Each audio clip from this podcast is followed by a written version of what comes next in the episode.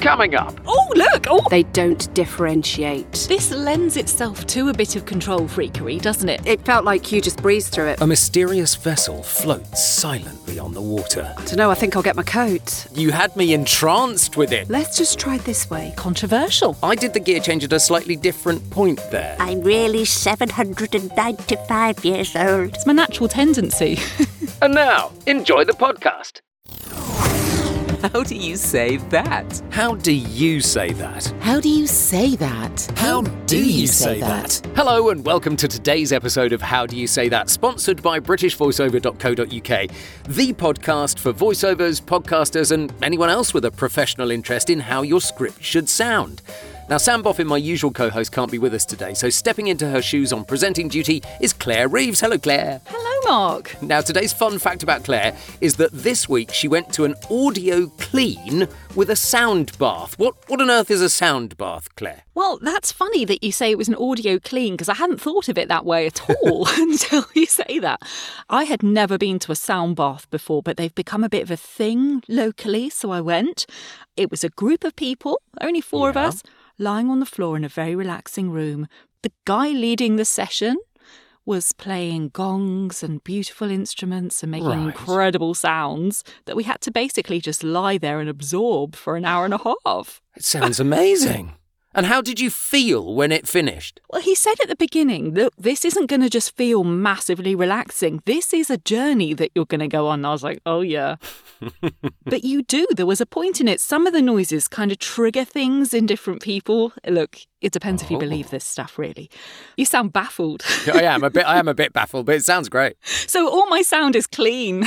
Good. I'm so pleased to hear it. Well, my co-host is Mark Ryes, who knows lots about the best holiday destinations because he was the voice of Thomas Cook TV for nearly a decade. Ah, yes, I got to talk about the Maldives and never go there. Got to talk about all of the best resorts in the world and never go there. But sit in my booth and just talk about them. So I know. Yeah, I know a lot about them, just never been. I know. Oh, it's scary, isn't it? Well, of course, it's not just us. Every week we invite a voiceover guest to come and share their opinions and their talent. And this week it's the redhead voiceover herself, Natalie Chisholm. Hi, Natalie. Hello, Mark. How are you? Yeah, really well, really well. So, Claire, tell us more about Natalie. This is a bit like the This Is Your Life bit, isn't it? Natalie Chisholm is a British female voiceover with a voice that's down to earth and approachable, through to cheeky and fun. She's regularly praised for sounding natural, chatty and warm, quite rightly so. And her natural East Midlands accent can often be heard too. She's a former BBC journalist and producer and made the leap into voiceover in 2015 and hadn't looked back.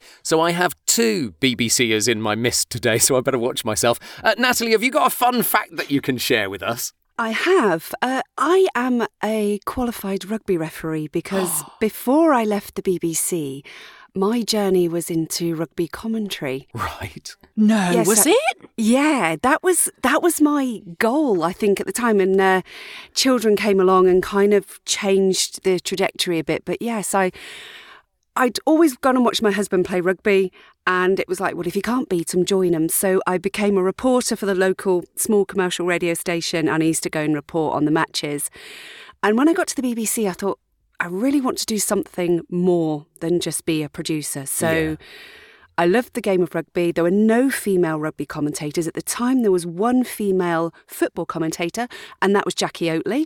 And I thought, why not? I know the game. And I thought, well, actually, I should really get to understand the game a bit more. So I actually went and did the RFU referee course. Amazing. I'm kind of glad I changed my mind. I still love rugby. I still watch it and still understand it. So that's really good.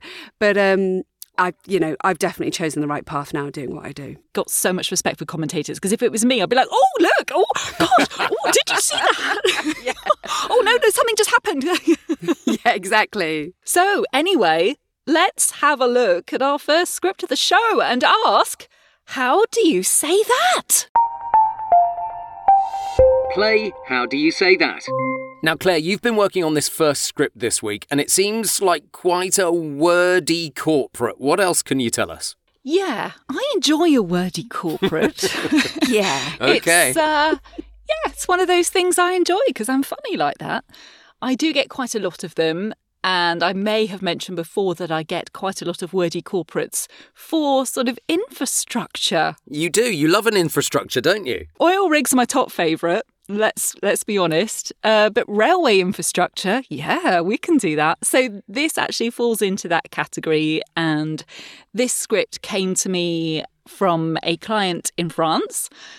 So it's really about making it live for an audience whose first language isn't necessarily English. A lot of these words are words that you can associate with those companies. They've got to get those in there somewhere, you know, for the company brand and corporate vibe, you know. It does feel like there are almost too many words in each sentence. So breathing's important.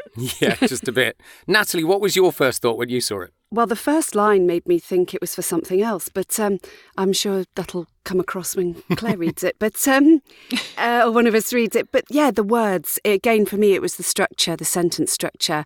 And when you get these sorts of things through, I mean, the words themselves are straightforward and I understand them, but actually making them sound right in the context they're in and the way it's written.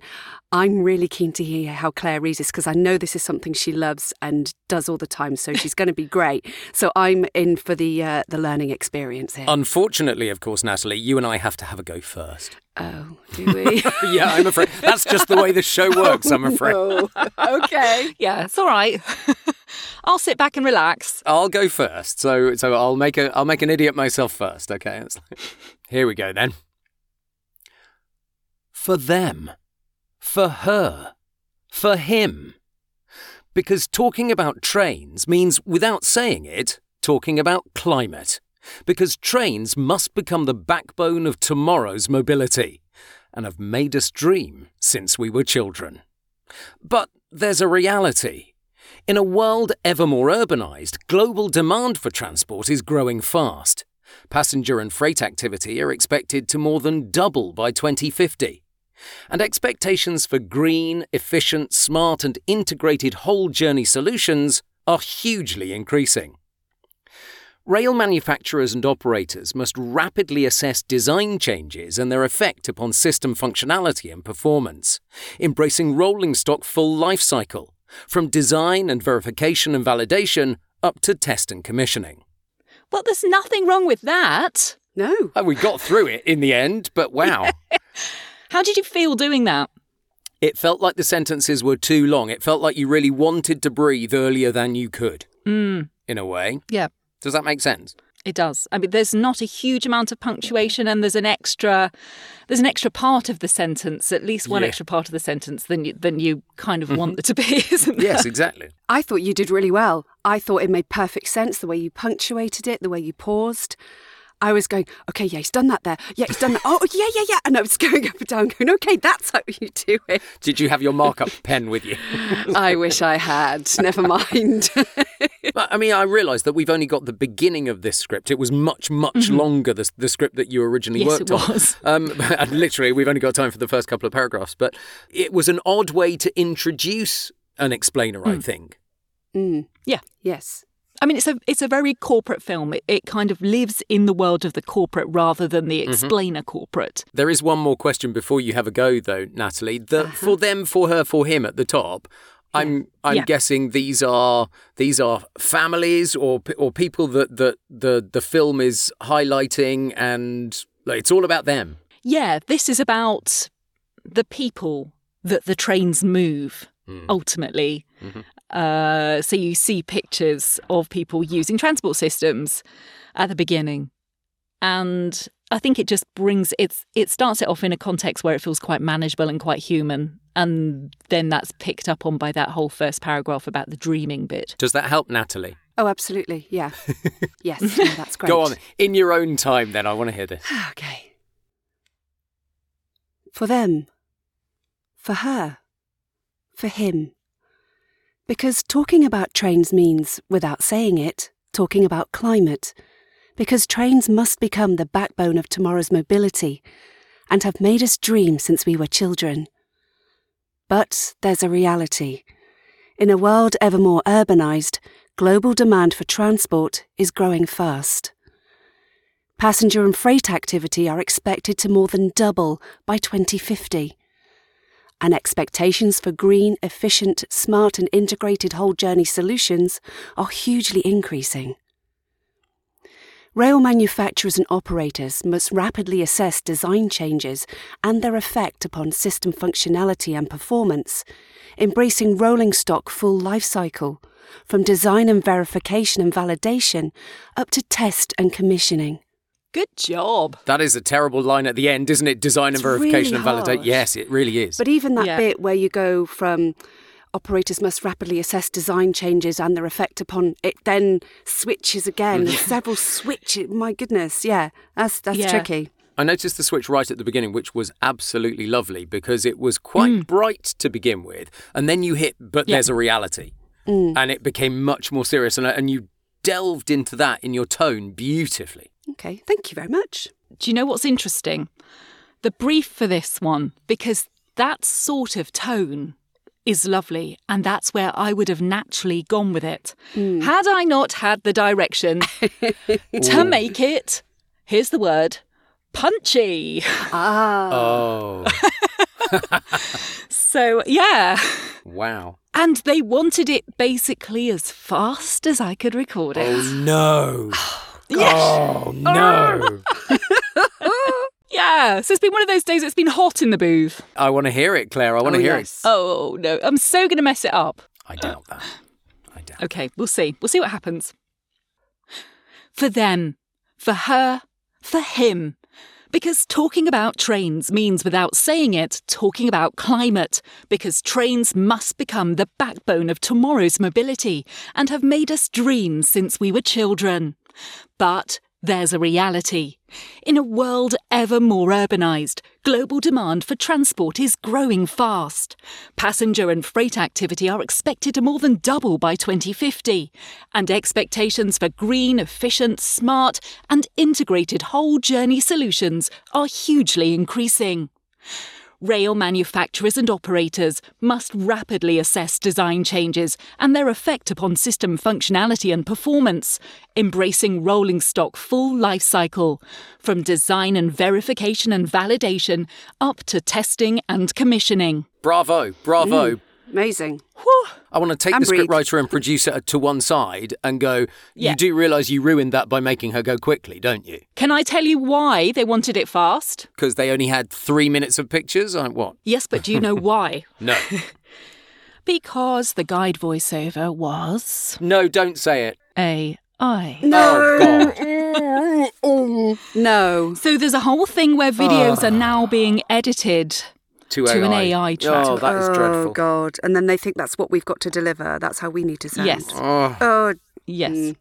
But you're delivering the AI read with... With humanity. Completely. Oh. Yeah. I don't know about you guys, but I live this scenario quite often at the moment. That is awful. It's a bit frustrating. But if you are a scriptwriter or a producer happening to listen to this... Yep. An AI voice won't let it breathe for you because the one thing it can't do is pace. I'm hugely conscious of landing the lines and the meaning. Yep. Yeah. And cheating that a bit, which means sometimes you can speed up a little bit to add if something doesn't need much, and then you can slow down on the bits that really do need the emphasis. You know what I mean? Yeah. And that is a way that I try and cheat it when I'm mimicking the pace of an AI. But I will always say, look, I'm human. You have employed me to be a human. So let's do human take on that. And I did breathe in better places, I think, when I did it for real. I thought you did excellently, but that does explain it. And it explains it in the most terrifying, awful way. This is why I wanted to bring you this script, because it's so full of little dilemmas, aside from the words. Everyone listening to this, Claire, will have breathed the same exclamation that we did, going, oh, no. So the modern world of voiceover is about being given something that's a little bit too long, that's come from somebody who doesn't understand why you can't quite fit that in because the AI voice can. Yeah. And this is part of our modern world of voiceover, isn't it? And doesn't understand why that sounds bad. Yeah, I think that's the thing. That's the thing, isn't it? Yeah. When you see kids now, though, they are so conditioned with it. It's on everything they watch, everything they see, that it's normal for them. They don't differentiate. And it's, I guess it's just an element of education here. How do you say that? in the first script there, Claire, we're all feeling a bit down now, I think, after that. I think we need to bring the show right back up again. It wasn't my intention to upset everyone. No, but it's the reality, isn't it?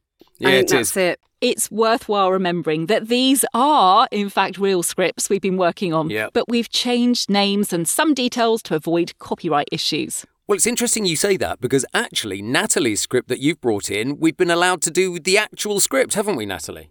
We have indeed, yes. Kind permission from the producer. So, this is one of the ones I've been working on. Well, I worked on it a couple of weeks ago. The reason I chose it is when we were going through what the client wanted and the amount of variations we did was quite something. So because for me, when I first read it, I mean, you could almost... sort of play around with it, and you can't have it too serious, but then you can't have it too silly either, because it could err on the side of, sort of comical, which when we read it, there's maybe a word in there or two that might lend itself to that, which you'll see. I think you and I, Claire, it's fairly safe to say, and probably you as well, Mark, we're audio geeks.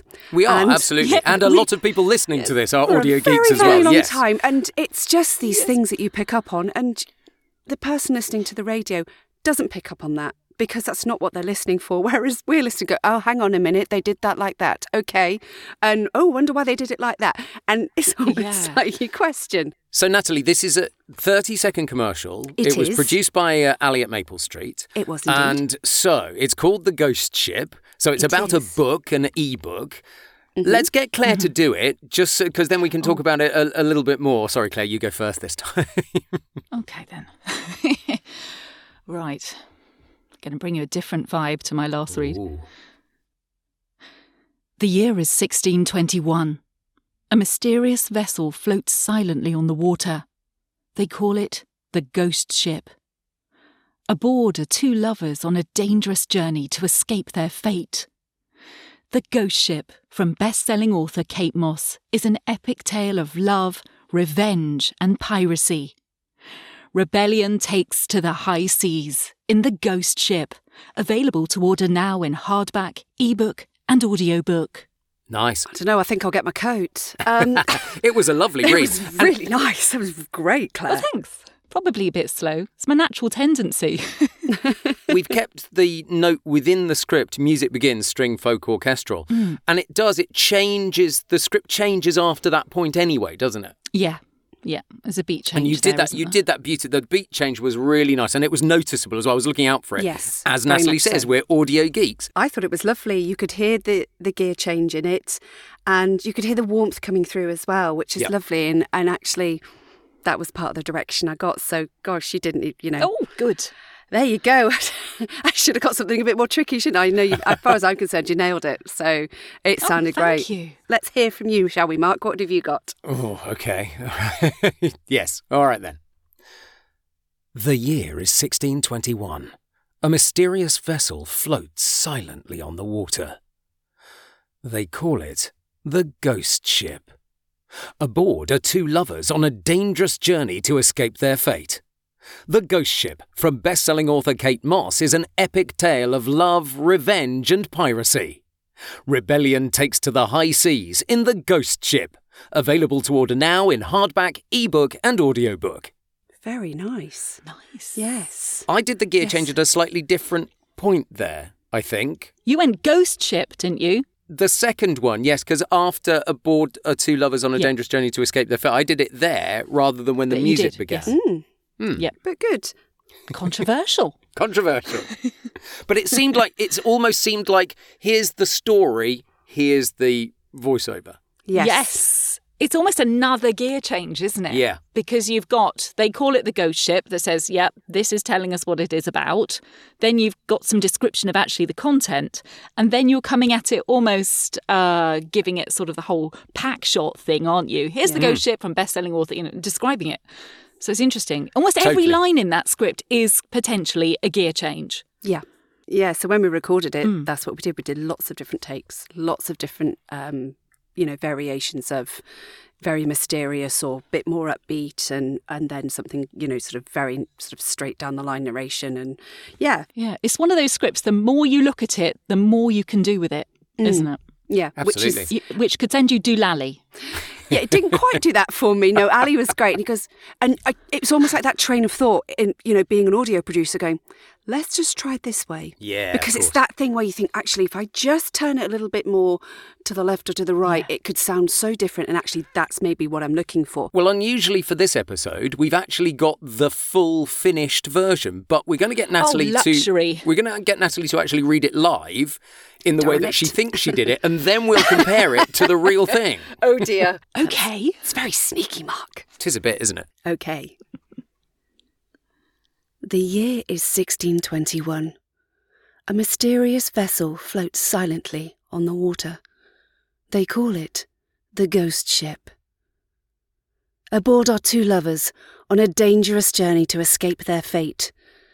The Ghost Ship, from best-selling author Kate Moss, is an epic tale of love, revenge, and piracy. Rebellion takes to the high seas in the Ghost Ship, available to order now in hardback, ebook and audiobook. That's lovely, and there wasn't as much of a gear change as either Claire or I put in there.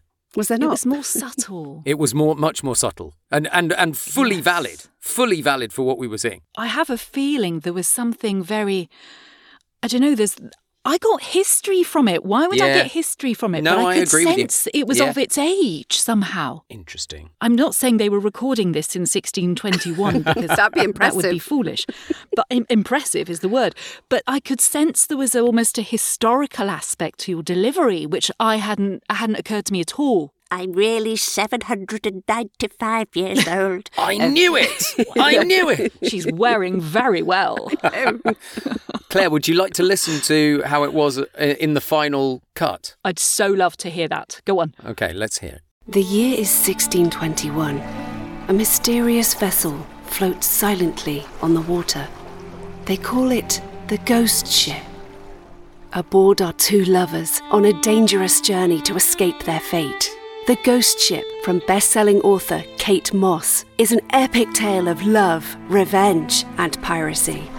Rebellion takes to the high seas in The Ghost Ship. Available to order now in hardback, ebook, and audiobook. Ooh. It's a lovely commercial. It really is lovely. And you're much stronger on the end than I was expecting. Yes, the end tag, the call to action, is harder there, isn't it? Mm. It is. And the way that you say the first Ghost Ship is really interesting. Let's mix it up a bit now, shall we? With the section of the show where it can all get a bit over the top if we're not too careful. It's the wild card section. So let's see if we can approach these scripts in a completely different way. Natalie, can you pick one of the scripts for Mark, please, and think of a new motivation for him? Oh, my word. Be kind. A new motivation. I will. Okay. Can you do... I'm going to get you to do script 2. But right. Can I get you to do it? He's pleased about that. I am. Oh, no, you could see, well, you could tell, Claire. Could you? No, don't. No. I could tell. Could you do script 2, but could you do it as if you were an animated character? I think maybe see what the script lends itself to. Okay. Perhaps. Okay. Yeah. Have a think about that.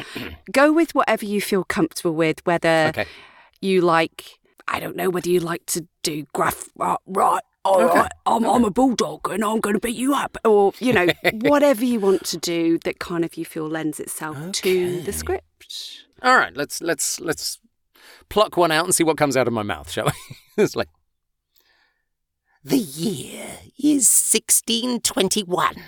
A mysterious vessel floats silently on the water. They call it the Ghost Ship. Aboard are two lovers on a dangerous journey to escape their fate. The Ghost Ship, from best-selling author Kate Moss, is an epic tale of love, revenge and piracy.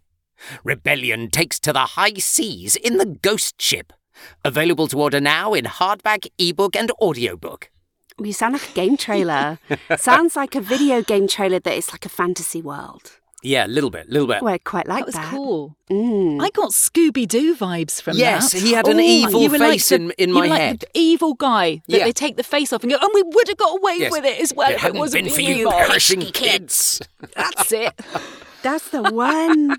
Yeah, I like that. Natalie, you'll go next, but Claire is going to suggest for you. Mm-hmm. Yeah. I do really believe, Natalie, that you've probably done this script enough now, and it's time for you to leave. Oh, you're mean. It's time for you to leave the ghost ship behind. Oh, thanks. Yeah, okay. And venture into the world of infrastructure. Oh, yay. So let's go there. Let's go with my script that I kindly bought for everybody. You did. I reckon what we want is to hear this in the style of a very dramatic murder mystery audiobook. Oh, good Lord. Please. Okay. Wow. Okay, good Lord. Let's do this. For them. For her. For him.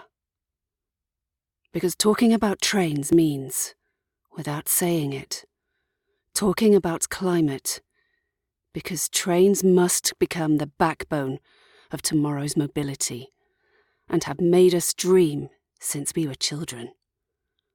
But there's a reality. In a world ever more urbanised, global demand for transport is growing fast. That was great. Oh, you're stopping there. I thought that was great. You had me entranced with it. No. You had me entranced with it. That was lovely. Brilliant. Oh, thank you. I loved it so much. I was just... Even from the very first words, I was like, oh, I'm in it. And then because talking about trains means without saying, and I just thought, I was just having to hold myself in here because I just was so proper funny. It's absolutely ridiculous, isn't it? It's like that. Yeah, but brilliant. I loved it. It felt more... You have a script that's one thing and you have a style that's something else. What are you paying more attention to? I'm paying more attention to the style than the words. Me too. Absolutely. Yeah. Yeah, it felt fun. I was kind of imagining a story, which is completely not related to trains, but... I was sensing sort of dark streets and... Yeah. Goodness, I never thought that could be so atmospheric, really. I'll remember to do that on my next audition for absolutely, and that's where the wild card comes in. Yes, too right. Unfortunately, Claire, of course, you can't put your wild card off any longer. Oh, I've really tried. I know. So I'm going to suggest one for you, but I am going to suggest that you do your script. But I knew you would. But because you are both ex-BBCers, I want you to give me BBC 1 o'clock news. Like no worries. Television newsreader, bam, bam, bam. Because I think that might fit this script. Maybe. We'll see. For them, for her, for him. Because talking about trains means, without saying it, talking about climate. Because trains must become the backbone of tomorrow's mobility and have made us dream since we were children. But there's a reality. In a world ever more urbanised, global demand for transport is growing. Passenger and freight activity are expected to more than double by 2050. And expectations for green, efficient, smart and integrated whole journey solutions are hugely increasing. Rail manufacturers and operators must rapidly assess design changes and their effect upon system functionality and performance, embracing rolling stock full life cycle, from design and verification and validation up to test and commissioning. Sophie Rayworth, move aside. Yeah. Absolutely. No, I mean, it's fascinating, isn't it, that it is a completely different take on both things. It's a different take on the script, but it's also a different take on the newsreader in her studio, because we could see that, I think. Yes. Yeah. Could follow it completely. It's interesting because the second half of it that is more trickier was easier in this style than in the corporate style. Yeah. Because you're just spitting the words out in a slightly different way. Yes, indeed. It felt like you just breezed through it. Well, I'll tell you what, if you want to play along in the privacy of your own booth, we've put the scripts in the show notes so you can have a try out yourself. And if you've got any voiceover questions you'd like answers to, and who doesn't, you can send your question for future episodes to podcast@britishvoiceover.co.uk. And our question this week is, have you, do you, or would you use a virtual assistant? What tasks might they take off your hands for you? Oh, good question. Natalie. Yes, a very long list. Yes, if I, Can someone do my accounting, please? Okay. Even though it's online, I just need somebody else to do it. Oh, I know. Is there anything in your day-to-day workflow as a voiceover that they could do for you think? I suppose there's an element of the marketing, but if you think about it, it's such... I find marketing's quite a personal thing because you're the one who knows what clients you'd like to work with, and therefore you want to research them, you want to make sure that they're a right fit for you and vice versa. So I guess if you trained a VA to do that for you, then that's great, but it's obviously finding the right person. I mean, you've hit on there. It is all about the training the person to fit within your business, isn't it? This lends itself to a bit of control freakery, doesn't it? Because we are our own product and only we really understand what we do, who we do it for, etc. Yeah. And with the social media stuff, as much as you tell somebody who might know you quite well how you would word something, it's never going to be quite you. And you know, I will bang on about authenticity till those cows come home. Is it something that you would not even countenance then, Claire, in your business? Not for that side. In all honesty, I've tried hiring a virtual assistant and I spent so much time explaining how I wanted things that I just thought it's taking more time for me to explain what I want and how I want it done. That might reflect on my communication style and my micromanagement. But I just thought this isn't helping. Yep. This is just frustrating in a slightly different way. And that's no problem with her. She was great. But she just had to deal with me, you know, with all my very specific requirements for how I wanted my business run. When we had Emirate Sandu on the show a few weeks ago, he was talking about the fact that he had a Filipino virtual assistant and had trained them up and had several over the years. And it sent me away, and now I have a Filipino virtual assistant who is researching through LinkedIn and through Google and all the various different things all of the production companies in America for me and making first contact with, you know, with emails and messages that we have pre-prepared. Yeah. And I'm finding that actually I'm now on the books of a lot of American clients that I wasn't before. Really good. But are those messages therefore coming from you via them? I pre-did them. I pre-did them. Right. Yeah. Yeah. I think that's massively important. Yeah, I'm not ready yet to put him in charge of my social media, but that might come as he learns more about me and more about the business. That might come. And how does it make you feel? Does it make you feel like you're not spending time doing that, so you're able to, it's freeing you up mentally a bit maybe?